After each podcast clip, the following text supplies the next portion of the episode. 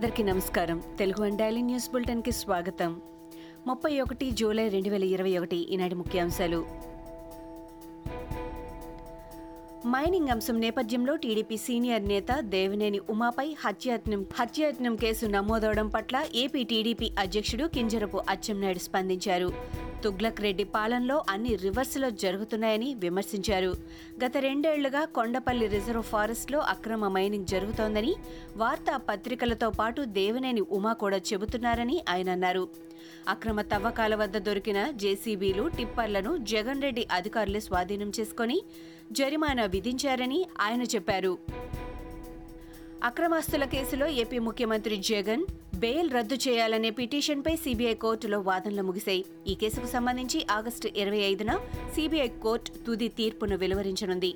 Jagan bail రద్దు చేయాలంటూ YCP rebel MP Raghuramakrishnaraju petition వేసిన సంగతి తెలిసిందే. ఈనాటి విచారణ సందర్భంగా పిటిషన్పై లిఖితపూర్వక సమాధానం ఇచ్చేందుకు మరింత సమయం కావాలని కోర్టును సీబీఐ కోరింది. సిబిఐ విన్నపం పట్ల రఘురామకృష్ణరాజు తరపు న్యాయవాది వెంకటేష్ అభ్యంతరం వ్యక్తం చేశారు. ఇప్పటికే పలుమార్లు సమయం కోరారని ఇప్పటి వరకు సిబిఐ నుంచి ఎలాంటి సమాచారం రాలేదని కోర్టుకు తెలిపారు.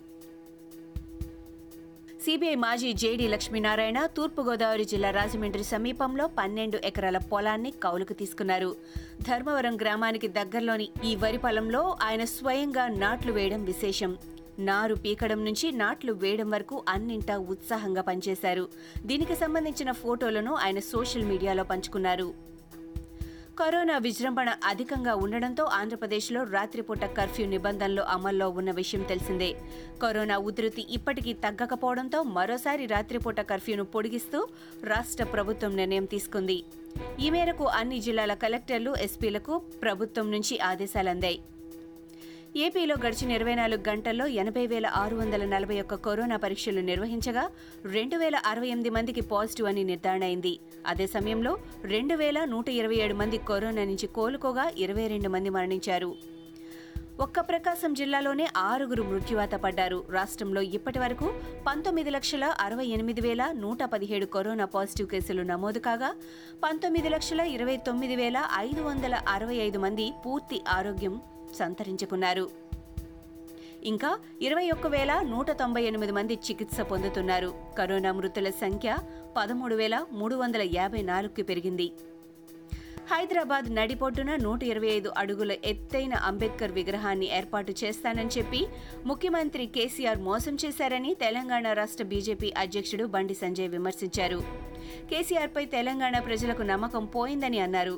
ప్రగతి భవన్ను కూల్చి అక్కడ అంబేద్కర్ విగ్రహాన్ని ఏర్పాటు చేస్తామని చెప్పారు. రెండు వేల ఇరవై మూడు ఎన్నికల తర్వాత కేసీఆర్ ఫామ్ హౌస్ను లక్ష నాగళ్ళతో దున్ని ఆ భూములను బడుగు వర్గాలకు పంచుతామని అన్నారు. కేసీఆర్ మెడలు వంచైనా సరే బలహీన వర్గాలకు ఆయన ఇచ్చిన హామీలు నెరవేర్చేలా చేస్తామని చెప్పారు. వైఎస్ఆర్టీపీ అధ్యక్షురాలు షర్మిల ఇటీవల దూకుడు పెంచారు. రాష్ట్ర ప్రభుత్వం సీఎం కేసీఆర్లపై తీవ్ర విమర్శలు గుప్పిస్తూ ఆమె దూకుడుగా వ్యవహరిస్తున్నారు. తెలంగాణలో రాజన్న రాజ్యాన్ని స్థాపించడమే లక్ష్యంగా ఆమె ముందుకు సాగుతున్నారు. అన్ని జిల్లాల్లో పర్యటించే కార్యక్రమాన్ని కొనసాగిస్తున్నారు. ఈ క్రమంలో షర్మిల పార్టీకి ఊహించని షాక్ తగిలింది. పార్టీకి చేవెళ్ళ ప్రతాప్ రెడ్డి రాజీనామా చేశారు. యోగా గురు బాబా రామ్దేవ్కు ఢిల్లీ హైకోర్టు నోటీసులు ఇచ్చింది.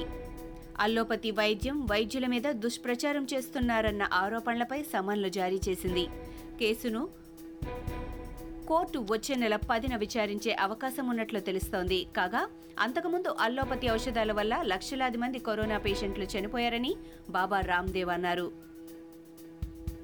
అంతర్జాతీయ అంతరిక్ష పరిశోధన కేంద్రం ఐఎస్ఎస్ కుదుపునకు గురైంది. రష్యా గత వారం కజకిస్తాన్లోని బైక్నూర్ నుంచి పంపిన కొత్త మాడ్యూలే ఇందుకు కారణం. అంతరిక్ష కేంద్రానికి ఈ మాడ్యూల్ అనుసంధానమైన కొన్ని గంటల్లోనే థ్రస్టర్లలో మంటలు రావడంతో ఈ ఘటన చోటు చేసుకుంది. ఇప్పటికే కరోనా మహమ్మారి దెబ్బకు అల్లాడిపోతున్న ప్రపంచ దేశాలను థర్డ్ వేవ్ భయాలు వణికిస్తున్నాయి.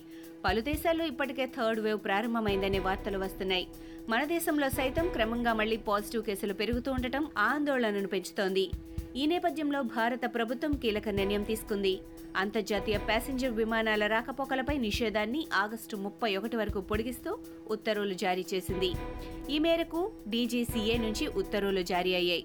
ఇవి ఈనాటి ముఖ్యాంశాలు. మరికొన్ని ముఖ్యాంశాలతో మళ్ళీ రేపు కలుద్దాం. ఈ షోని క్రమం తప్పకుండా వినాలనుకుంటే మీరు ఈ షో వింటున్న ప్లాట్ఫామ్లో కానీ లేదా Google podcast Apple podcast Gaana మరియు ఏ ఇతర పాడ్కాస్ట్ యాప్లోనైనా సెర్చ్ చేసి సబ్స్క్రైబ్ అవ్వండి.